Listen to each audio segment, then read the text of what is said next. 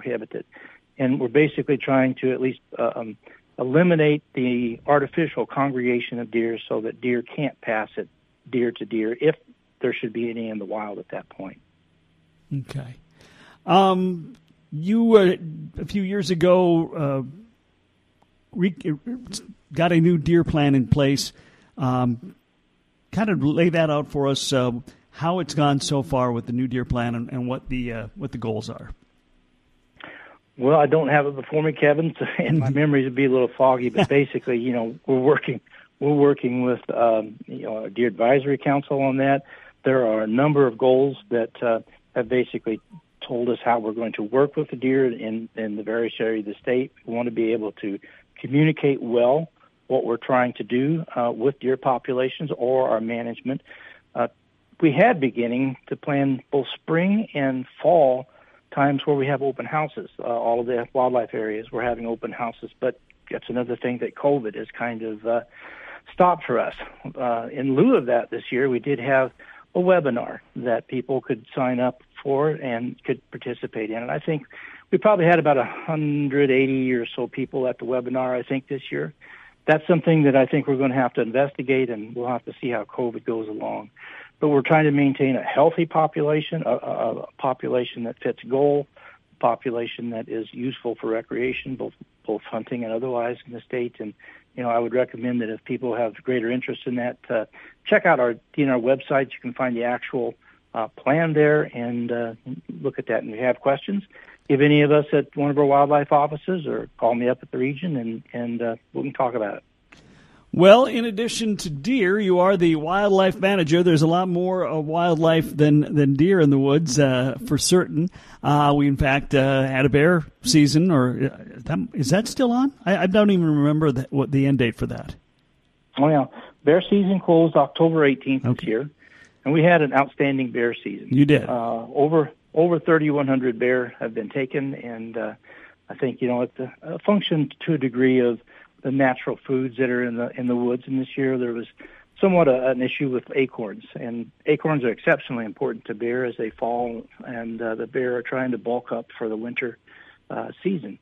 So uh, a very good season for them, about 3,100 uh, bear this year, or a little better than that, and uh, that's probably it's not a record, but it's uh, it certainly you'd have to go back several years before you would have you would have seen that you would have seen that bettered, I would say. Okay. So obviously, the population seem very healthy right now. Seems pretty good. Yeah. Okay. We're looking at somewhere around, you know, I don't know what the confidence interval, but probably fifteen thousand or, or thereabouts. That's what I what I've been last told. Okay. All right, and uh, we've had some uh, some waterfowl seasons, duck seasons on, goose seasons on. Um, how have those seasons been so far? Well, you had to mention those, I suppose. I, I, I, I tell you, um, for my own for my own health, I haven't had the ability to get out and, and take the duck hunts that I've needed, and uh, you know this cold weather uh, has really uh, moved ducks along. I would say we were doing just fine until it really hit, and uh, a lot of our shallow wetlands uh, froze up, uh, and some of them are still some a lot of them are still froze. Um, places like Thief Lake and Roseau and some of those uh, larger, you know, congregations area that have shallow waters and are popular uh, waterfowl spots, they're basically shut down right now because it's all ice. Um, I would say that waterfowl season, if you're a big lake hunter like Leech or places like that, um, our big waters are going to be open, and they probably are going to have the the later ducks coming in, the divers and stuff like that. Probably still have a few mallards around, and um, depending upon you know what the local goose uh, population is doing, there might be a few geese around as well. Uh, most of the places I've talked to north of here, north of Bemidji, have indicated that they had a lot of birds and now they're gone, uh, largely because of freeze up. So I think that the northern part of the region is probably seen its best days for duck hunting, and probably the southern part still has several good ones to offer, and I think the rest of the southern part of the state probably likewise as well. Okay. What about um, uh, the fall turkey hunt? What did you hear out there? Well, fall turkey hunting is something that not a lot of people take advantage of. It's sort of a, a season that really doesn't get a lot of attention. The the fall turkey season, um, uh, runs. Uh, let's see, what is that date? I think it's October 3rd to November 1st this year, and you can take a turkey of either sex. You'd think, you know, with Thanksgiving come up, a person would want to put a wild bird on the table would uh, would have a really good chance of doing so if they were so inclined. But we really just haven't seen that many people take advantage of it. Uh, I know deer hunting wise, uh, it's pretty common for for you to see turkeys and and uh, enjoy them as they pass by your stand, but uh, not too many people take advantage of it. Okay, you know, kind of we were talking before we uh, we started uh, recording here that it's just kind of been ironic in that uh, we had the uh, it gets so cold so quick, and that really hampered duck season. And now, as we're getting ready for deer season, we might lose our tracking snow by the time it gets here. yeah, can you can you have it the way you want it, or not the way you want it? I guess you would say, but yeah, it would have been nice to have had that nice snow that we had a week ago uh, for opener. Uh, most hunters would really appreciate that. I'm looking at my yard outside the Bemidji here, and I would say it's about half snow covered, and uh, the grass is showing through the rest of it, and the leaves that I didn't rake this fall either, right? because it was too early. But uh, you know, I think our weather forecast, uh, you know, for these next few days are going to be in the 40s. I can't imagine the snow sticking around unless uh, we have another front or two come through and drop some snow and keep the temperatures down. Um, it's always good to have tracking snow on on uh, deer season. It's just more efficient for finding a deer and and uh, uh, being able to deal with things. So. Before we wrap it up, uh, in addition or besides uh, chronic wasting disease, which obviously is a big concern, anything else statewide or in the Northwest region that uh, has got a little bit of concern as far as the deer populations go? We do have a few places in the north, the very far northeast part of the region, up in that uh, Baudette and I Falls area, and, and you'll see this on the deer map if you if you have it. We changed deer permit area boundaries, in particular 105. And in that area there, we have that area along Highway 11 that is agricultural in nature and there's a lot of deer up there. In fact, people talk about it's not a good place to drive at night, you know, because of the deer. But if you get a little further south of that, you get into the larger wooded areas of the state, the Beltrami Island State Forest and uh, other lands like that. Up to this point, you know, we haven't been able to really fine tune that area for harvest. Uh, this year, we changed the boundaries based upon the goal setting process that we had back in January and February and extended that along that agricultural zone so we're capturing that. And we made that intensive uh, so a person can harvest up to three deer if they want to. Mm-hmm. Just further south of that is still in that lottery area. So that's the area where there's more forested areas of the state. Our deer populations are not nearly as robust, and we're trying to provide them a little bit of protection from that standpoint. So that's a, a change we've had there. If you go further uh, to the northwest up in Kittson County, you'll find that permit area 263 and 260 also had the same type of boundary change where we're trying to focus a little bit more on areas where there's higher deer populations, and the regulations really weren't available because of the deer permit area boundary to put the kind of pressure we need to keep the deer populations within goal. I, I don't see, Kevin, that there's any so far any disease problems other than that Douglas County area that we talked about as far as CWD. Um, and I hope and pray that it stays that way uh, we don't need another another positive in, in this state at all. Mm-hmm. And uh, like you said earlier, this is our number one uh, project for the for the section. So, um, other than that, I don't I don't know of any particular problems. You know, I'm looking for a good deer season. I think our hunters are going to be pleased. Uh, at least I hope so. And uh, we'll see how the season wraps up. When you're planning, um, or not really planning, but but when you're looking at what it takes for a healthy deer population, what are some of the things we need as far as you know forested areas, woods, f- uh, food availability? How do you? Uh, I don't know if there's a whole lot you can do, but but what are some of those key things that help that deer population? Well, you know, um, a good clue of that is if you look, if you pull out that deer permit map that we have that comes with the hunting synopsis, you look on the back side of that and it shows you each of the deer permit areas and their various colors that indicate, you know, the harvest strategy in there.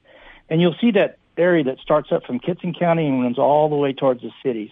And if you notice just southeast of that or southwest of that and south uh, northeast of that, there's this band that goes right through kind of the center of the state. And you'll find that that's where all the intensive harvest and the the uh, managed areas are, are usually found. Uh, so it's that area of the, the natural agricultural and, and woods together that make the ideal deer hunting habitat.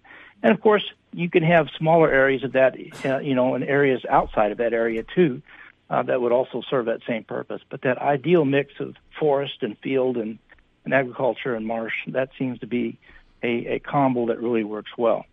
So those are the type of things that I guess, you know, if you just look at that map, it becomes apparent for what you would see for very good deer habitat. You know, you mentioned something that I think is a real interesting earlier. You know, um, you are, I, I, think by and large, most of us uh, expect that that uh, we're trying to make good hunting uh, habitat, good hunting experiences for people.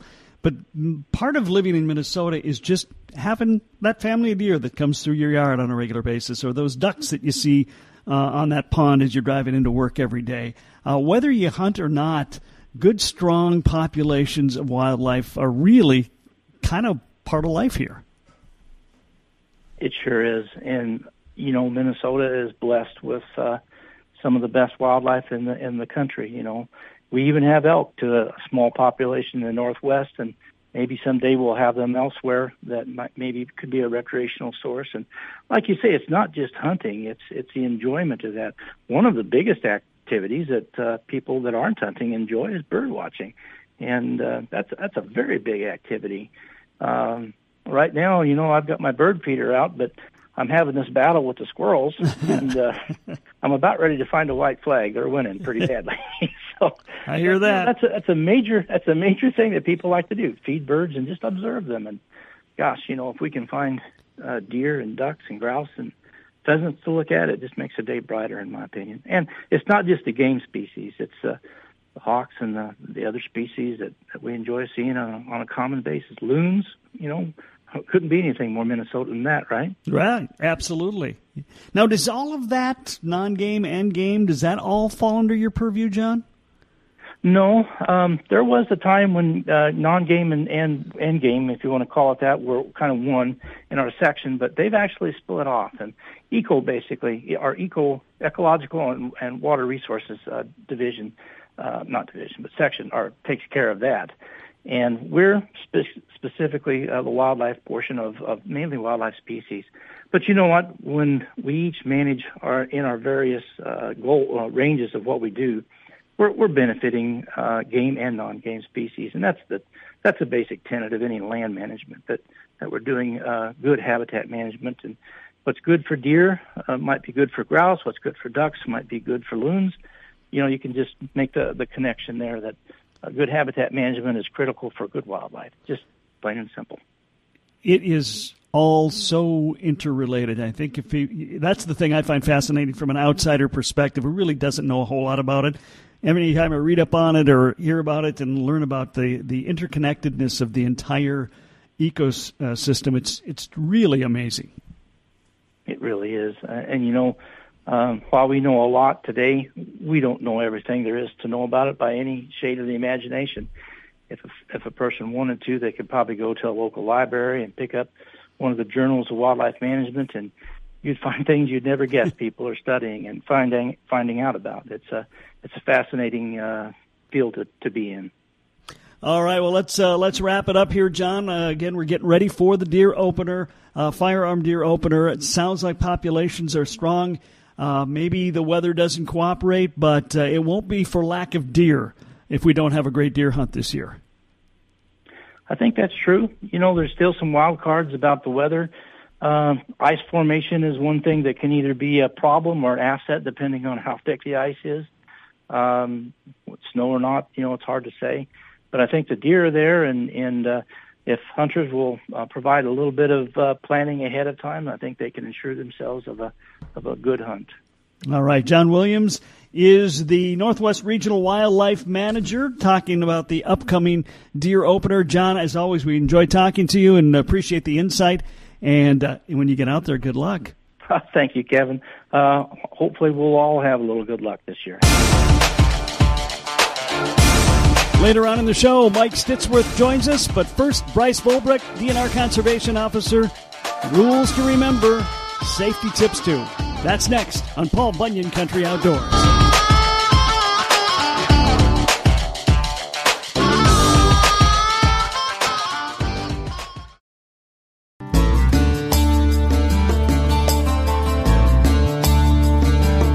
This is Paul Bunyan Country Outdoors.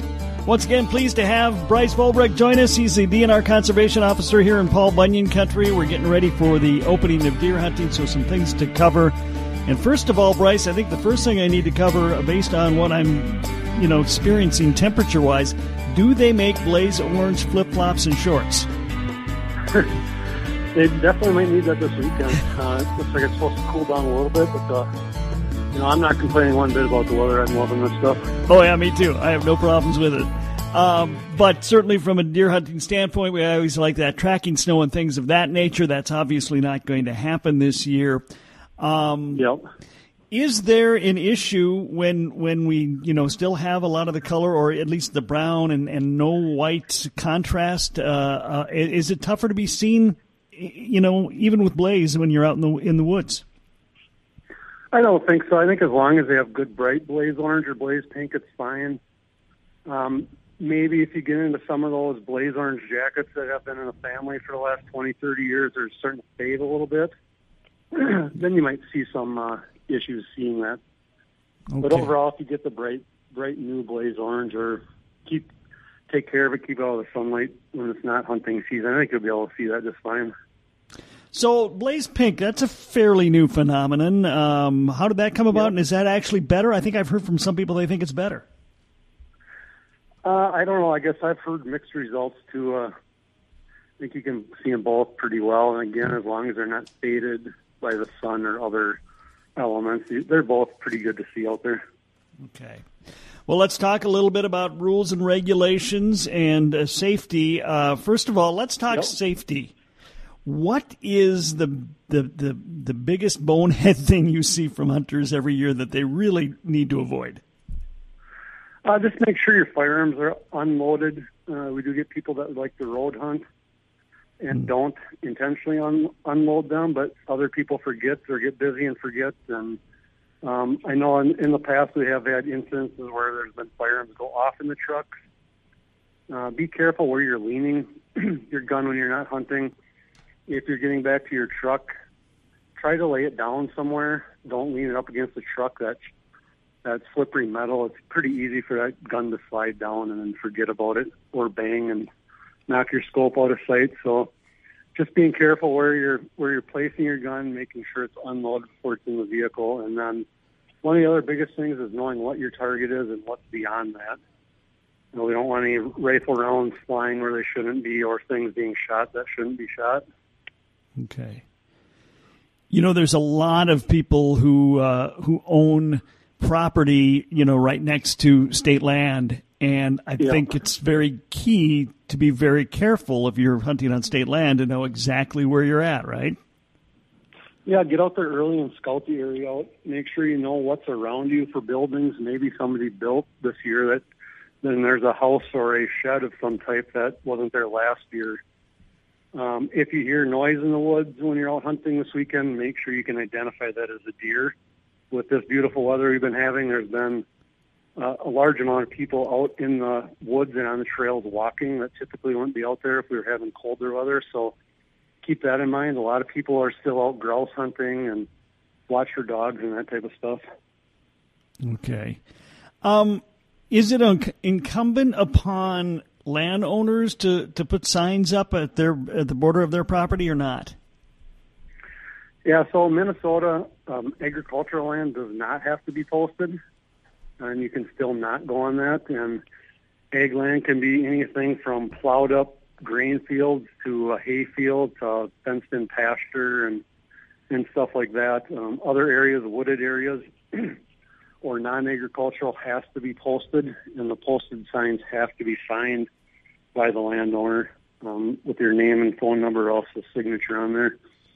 Uh, and then they need to be posted at the corners of the property and any entrances into the property or every thousand feet in open areas or 500 feet in wooded or thicker brushy areas. Okay, got it.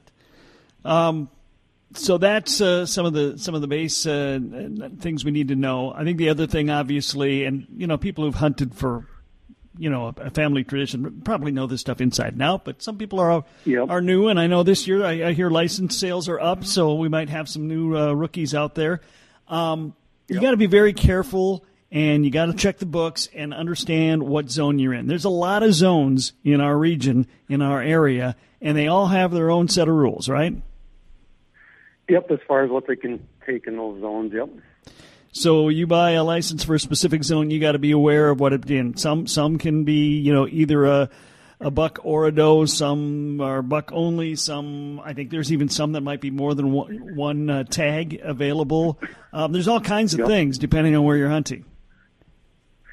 Yes, and and the easiest thing to do is go to any place where they sell licenses, and even a lot of gas stations that don't sell licenses.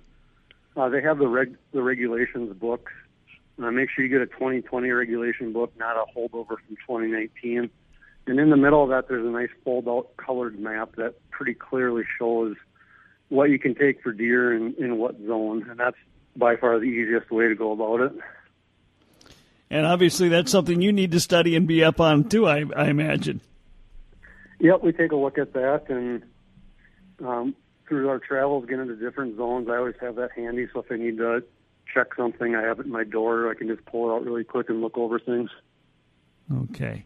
Now, I also know there's uh, there's some regulations as to when you can start hunting each day and when you have to be done hunting each day. What, what are the rules there? Yep. So the day, the actual time every day is going to change, and through our, we have a 16 day season up here. It's going to change about two minutes a day. Um, it's a half hour before sunrise, and then uh, the season goes till half hour after sunrise. So again, the, the regulations book has a sunrise sunset chart in it. A lot of people's smartphones now can just look it up on there, but make sure you're checking that every day. It's it's going to be changing a minute to two minutes every day throughout the season. Okay. So what is what is it that you find yourself doing as a conservation officer during deer hunting season?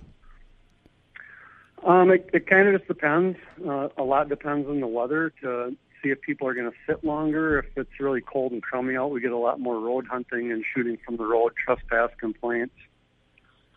So a lot depends on that and what comes in for calls. But I like to get out and visit with people, stop at deer camps and see how they're doing, or if they're having issues with other people in the area. Um, so I get I get out and make a lot of contact with different people in the area over the season, and and then it all depends on what comes in for calls or complaints throughout the season. Right, and and and if you witness something that you want to report, uh, tip line's probably the best way to go, right? Yep, that's the easiest. That's available 24 hours a day, and then they'll they'll get it out to one of us in the field. Okay. About how many complaints do you have to respond to a year during deer hunting season? It it just all again depends on the season. It's, it's some seasons we can go from getting very few to no calls to uh, you're running constantly, and I don't know what does it, but uh, it just depends on the people. And like you said, there's a lot of licenses being sold this year. I don't know the exact numbers, but I've heard it's up significantly. So there'll probably be a lot of new people out in the woods, and, and chances are we'll probably get calls for stuff. Well, yeah, just because of new people and uh, and also people spending more time probably hunting this year because, like we noted, it's going to be a lot more comfortable.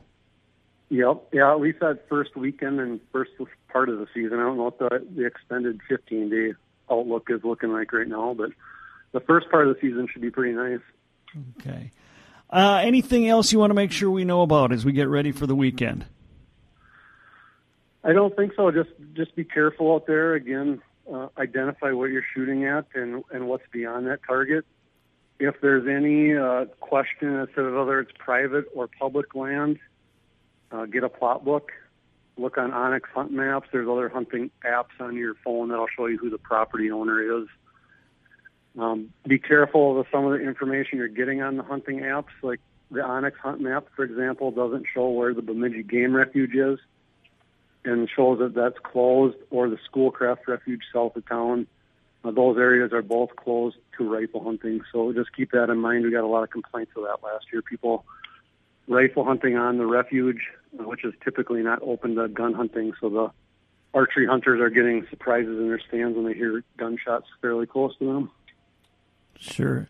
Yeah, I, that's that's a good point. I mean, people think it's public public land, but it really isn't public land. Um, I think it's owned by specific organizations, correct? The refuges? Yeah. So the Bemidji, yeah, it's it's kind of a, a combination of everything. On the Bemidji Game Refuge, there's state land, there's county land, that would be tax forfeited land, and then there's private land. So, and then uh, some of it even in the city limits of Bemidji. All right. Again, you can start uh, hunting a half hour before sunset this upcoming Saturday morning. It's a 16 day season.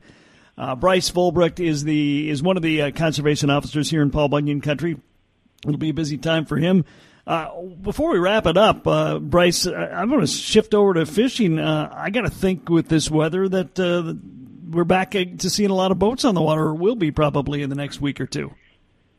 Yeah, actually, this week it's been fairly busy with fishing. Uh, I think a lot of people there were winterizing their boats and getting things put away and the, when the shoreline started to ice up, but now they're all starting to get them back out. Might as well take advantage of this nice weather, and the, and the fishing has been fairly decent. Yeah, yeah, it has been, and and obviously. It, it's just a beautiful day to be in a boat. It's almost like summertime again. It's hard to it's hard to believe. Pretty close, yeah. It's beautiful outside today. Brice, thank you for your time today, and uh, stay safe yourself when you're out there this weekend and uh, for the entire season. All right, thank you. Have a good day. Well, you've shot your deer. Now what? Myke Stittsworth of Stittsworth Meat joins us next to talk about how to get that deer from the woods to processing, keeping it as clean and as fresh as possible. And we'll talk recipes too. It's all coming up next on a deer hunting edition of Paul Bunyan Country Outdoors.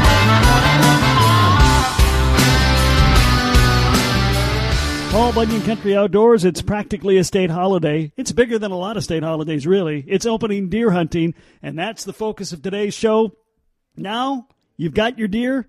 How do we keep that deer fresh? How do we prepare it when we get it home? We're talking with the master, Myke Stittsworth of Stittsworth Meats. Like most meat shops in northern Minnesota, uh, you guys have a lot of experience uh, processing deer, correct? Yeah, yeah, we do uh, anywhere from five to six hundred on uh, the last few years. Other than you know, sometimes it dips down to around the three to four hundred range. But yeah, we do quite a few deer. How about you? Are you a deer hunter? I am when I, when I can when I'm not cutting other people's deer up. Uh, I, li- I, like it. I don't get to do it a lot. Right, it's certainly one of those uh, northern Minnesota traditions, of course, and, and it's it's a lot of fun. And there's a lot of things that go into it. We spend a lot of money on ammo. We spend a lot of money on guns. We spend a lot of money on on uh, clothes to keep us warm. Although you know, shorts and flip flops this year is probably what we're going to need. Uh, all those things we spend money on. So when it comes down to actually getting the deer, we want to make sure, Myke, that uh, that we have something good to eat, and that's why we're bringing you in today uh, to give us a guide on, on what we should do. So let's just start. We've got the deer. We, we, we, we shot the deer. We found the deer. We're, we're going to drag it out of the woods. What do we do to make sure we have a good tasting cut of venison or several cuts of venison once we're done with this whole process? Well, a lot of times when you uh, when you get your deer, you're you're going to want to field dress it like fast as possible because uh, a lot of times when you shoot a deer, it actually heats up, especially it's looking like it's going to be a fairly warm deer season now. Um, but you're going to want to field dress it as soon as possible, so you can start cooling that deer off, so the so the chest cavity's open with some air coming through it. Um, a lot of people, you know, that when when you drag it out of the woods, either get it onto something like the back of a wheeler rack or uh, side by side if you can. If you can't, um, drag it head first out of the out of the woods if you can. Um, that way you're not getting dirt into the into the chest cavity or between the legs. Uh, that that's going to cut down on your yield on what you get back with your deer. You're going to have a lot of uh, waste because we're going to have to trim off all the dirt. Uh, we don't we don't wash your deer off. We trim it off, which is uh, something that's standard in USDA uh, you know, when you're processing beef and, and hogs, you trim off the contaminants versus washing it because all you're doing is possibly spreading around the E. coli that could be in there. Um, and you know, make sure that you, uh, you know, hate this, you know, you want to make sure you get all the parts out. you know, a lot of, I, I would say, uh, 50% lately have left the hind end in there. So that's uh, that contains E. coli. You want to get that out of there, um, and then yeah, keep it keep it as clean as possible. Um, you know, if you if you do a good job field dressing it, and if you're conscious about how you drag it out of the woods, um, you really don't need to wash it out. Washing it out is something that I don't really care for when it comes in. Some people think they have to wash it out, and hide's full of water, and it drips. That dirty water drips into the into the meat when you're skinning it. Um, so, if you could just keep it as clean as possible while you're taking it out of the woods, uh, so there's no need for any kind of washing or excess trimming, that's huge. Okay. And, and when you say field dress, I mean it's right there on the in the middle of the woods. Get as much of that stuff out of there as possible before you even move the deer. Correct? Right. Yep. Yep. If you can't, you know, some people have to move it to a, a better location to do it. But yeah, usually you want to do that right away. Now, veteran hunters know how to do a lot of this stuff, but you know, maybe uh, guys that are new to this, or maybe somebody's just never really learned much. They learned it from grandpa, and maybe they're not doing it quite right. Is there? A, I'm, I'm presuming, like everything else, there's there's ways to find on the internet how to do this stuff. Oh yeah, there's hundreds of, there's probably thousands of YouTube videos. Um, and if you're not if you're not 100 percent, don't don't be scared to ask somebody. I mean, just make sure you get it right because it makes our life easier and it makes you get more back for your money. Um, just you know, you think about all the ammo and everything that you spend on on deer hunting. Well, anything you do uh, the right way, the correct way, is going to decrease the cost per pound that you got into that meat. Now, um, yeah, that's that's all a very good point. Now, we've we've got the field dressing as we noted, and and you get it to camp. Uh, I'm assuming the sooner it gets into Stittsworth's or, or wherever you might be taking that uh, to to finish it off, the, the, better. Correct? Yep, yep. And we in this year uh, we actually have two uh, wild game trailers. One is just pure cold storage, and the other one we work in. We do all the this the processing in. Um, that way, it keeps the the wild game from uh, cross contaminating with our our retail meat. Um, okay. But yeah, get it in there as soon as possible. We're open from eight to six, and we don't accept deer after hours, which is fine because once it gets dark this time of year, it's always cool enough. It just needs to be below 40. If it's kind of dire straits, uh, buy a 20 pound bag of ice and throw it in the chest cavity. Um, and then you'll, it'll be fine till the next morning. Did you say you don't expect, you don't accept deer or you don't accept beer after dark? We did, we accept beer, but not deer. okay, got it. All right, so. accept beer. so those who are spending the weekend, you know, miles away in the family camp, um, what do you do if you know if you're not going to be able to get there for a day or two? Yeah, you you noted ice for one thing. I, I assume that's probably the best option.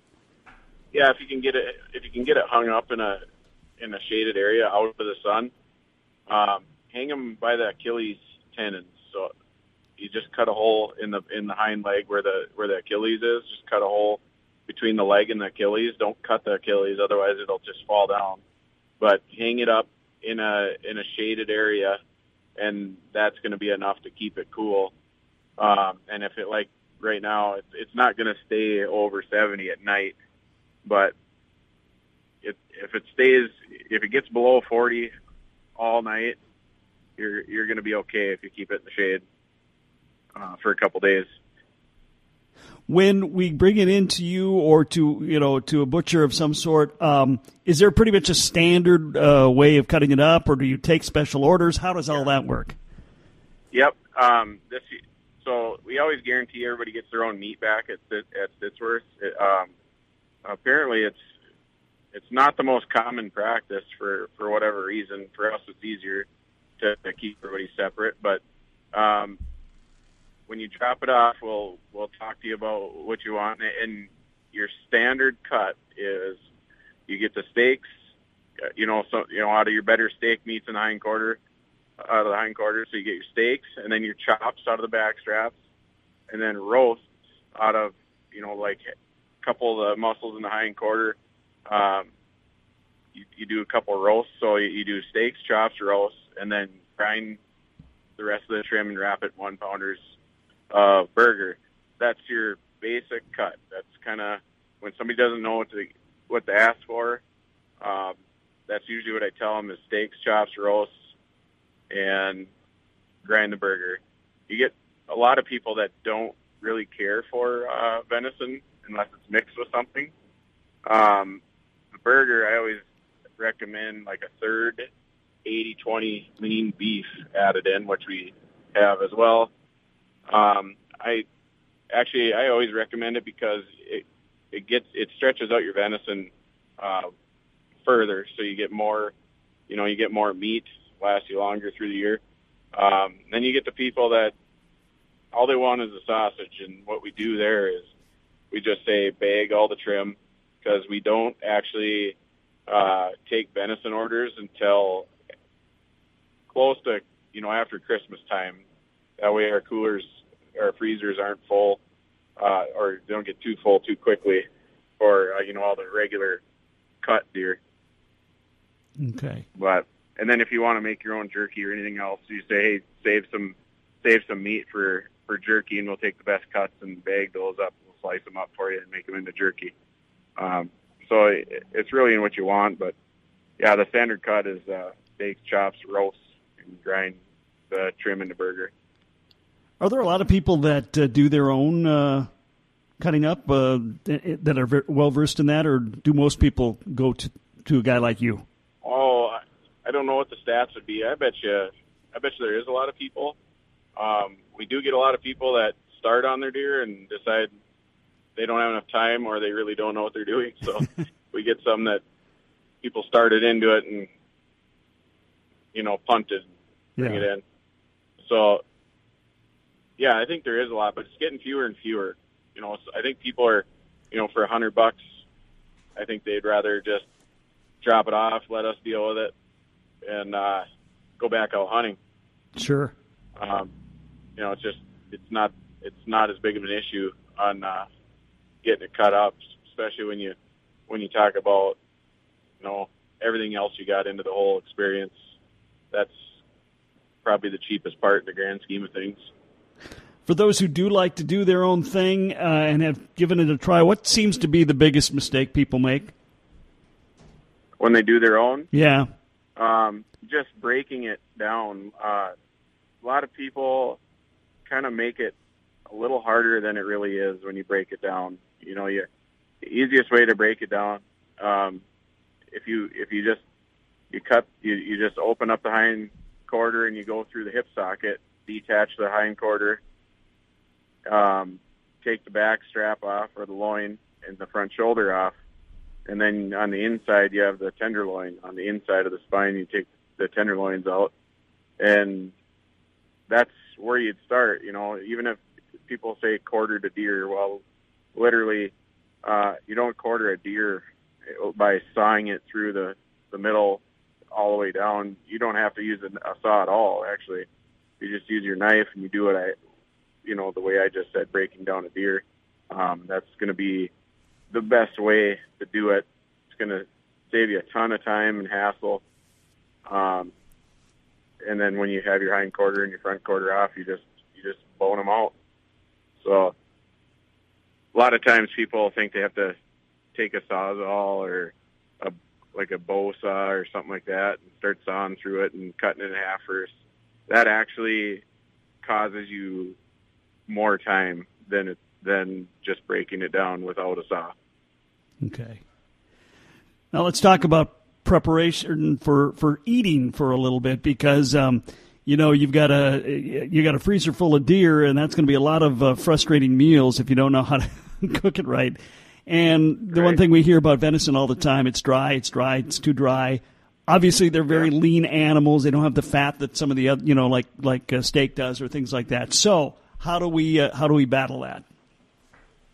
Um, you know, I I kind of you know some people enjoy the venison taste. Uh, I don't mind it, but I'd rather have it in a roast or like as a in a stew or something like that. So, like the like the back straps, I leave. I'll separate it in like thirds, so you have three nice roasts, and I'll cook them as a roast, so it stays more moist. Um, versus just venison chops, my personal preference. Um, I'll take. I make. I like jerky, and actually, you know, my dad and I and some other people in the shop, uh, out of about anything, uh, wild rice and cheddar summer sausage out of venison probably um, tastes better than normal summer sausage Really? for whatever reason. Just the just the the whole combination of the the pork and the wild rice and cheddar and the venison in there has a good texture, and we all actually like it better than our normal summer sausage for whatever reason. But yeah, I I like to I like to cook things in bigger pieces to uh, um, keep it more moist, or um, I'll stew it up and make a venison stew, which I really like uh, because you get the flavor of the potatoes and onions and everything else in there. Um, yeah, that's That sounds good. kind of my personal opinion. I mean, everybody kind of asks, not everybody, but a lot of a lot of different ways to cut a deer up. You know, people ask for all kinds of different things. So when, when you're preparing it, uh, and this is this goes for any you know anytime you're grilling or, or or you know baking or whatever you're doing to a piece of meat, there's a there you know you got to be very careful to not overcook it. That's what makes it dry, and you Yeah. obviously don't want to undercook it either. So you know, is there a is there a certain temp for venison needs to be at to be that at as moist as possible? yeah, one forty five. You don't have to worry about cooking venison all the way through. It's it's a wild animal, and it's not like it's subject to certain diseases like like hogs used to be. But even even with pork, they don't have to get it all the way up to one sixty anymore. Um, that was kind of the old school method of cooking. You know, you had to cook everything well done to make sure it's safe to eat. Um, you know, it's not totally like that anymore. So I cook it uh, between 140 one, and 145 and 150, somewhere in there. That way, um, it it has a lot of its moisture in it. You know, Sure. you're you're using the moisture for the for the flavor versus having fat marbling like um, beef and pork would have, Gotcha, Myke. When people uh, or bacon wrap it. You know, what? you can never go wrong with baking wrapping anything, really. Uh, yeah, I'd like that. Sounds really good. Um, so, if people are going out hunting and they plan on using you, do you like to get a word ahead of time saying, "Hey, we're going out deer hunting this weekend. We'll be we'll hopefully be in with a bunch of with a bunch of deer later on," or or do they just do they just show up? No, just show up in the hours and we're ready for you. Uh, the phone's already ringing off the hook, so yeah, there's somebody back there all day, every day during deer season, waiting for people to come in. So yeah, just show up with it, drop it off, and if you're not a hundred percent confident in your in your skinning skills, we prefer you just to leave it hide on. Um, Okay. I know you want to save a couple bucks taking the hide off, but you're going to lose a lot of meat if you're if you're not the best at skinning a deer. Okay, so field dress it immediately. Make sure you keep the meat clean. Don't wash it. Those are three things that you, you mentioned at, at the top that uh, as as people are getting it to your place that you really want to make sure they do right. Great. Okay. Michael Stittsworth from Stittsworth Meats giving us some uh, some tips on how to make sure we get the best tasting venison we can get uh, from the time we shoot the deer to the time we get it to the butcher. Myke, thank you for your time today. We really appreciate it. Yeah, thank you very much. That'll do it for Paul Bunyan Country Outdoors Deer Hunting Edition. It's been sponsored by Clearbrook Electric, DS Beverages, your Anheuser-Busch distributor in Paul Bunyan Country, Ace on the Lake on Lake Bemidji South Shore, Timberline Sports and Convenience in Black Duck, Pepsi Nye Bottling of Bemidji, and Bonded Lock and Key, your home for Liberty Safes. Ladies and gentlemen, good luck this weekend. Have fun. Be safe.